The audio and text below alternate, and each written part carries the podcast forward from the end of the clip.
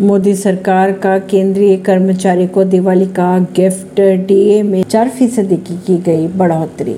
मोदी सरकार ने दिवाली से पहले केंद्रीय कर्मचारी और पेंशनर्स को बड़ा तोहफा दिया है। केंद्रीय मंत्रिमंडल ने उनके महँगाई भत्ते यानी डीए में चार परसेंट की बढ़ोतरी को मंजूरी दे दी है। बढ़े हुए भत्ते के बाद कर्मचारियों का डीए बयालीस से बढ़कर अब छियालीस प्रतिशत हो गया है। परवीन सिंह नई दिल्ली से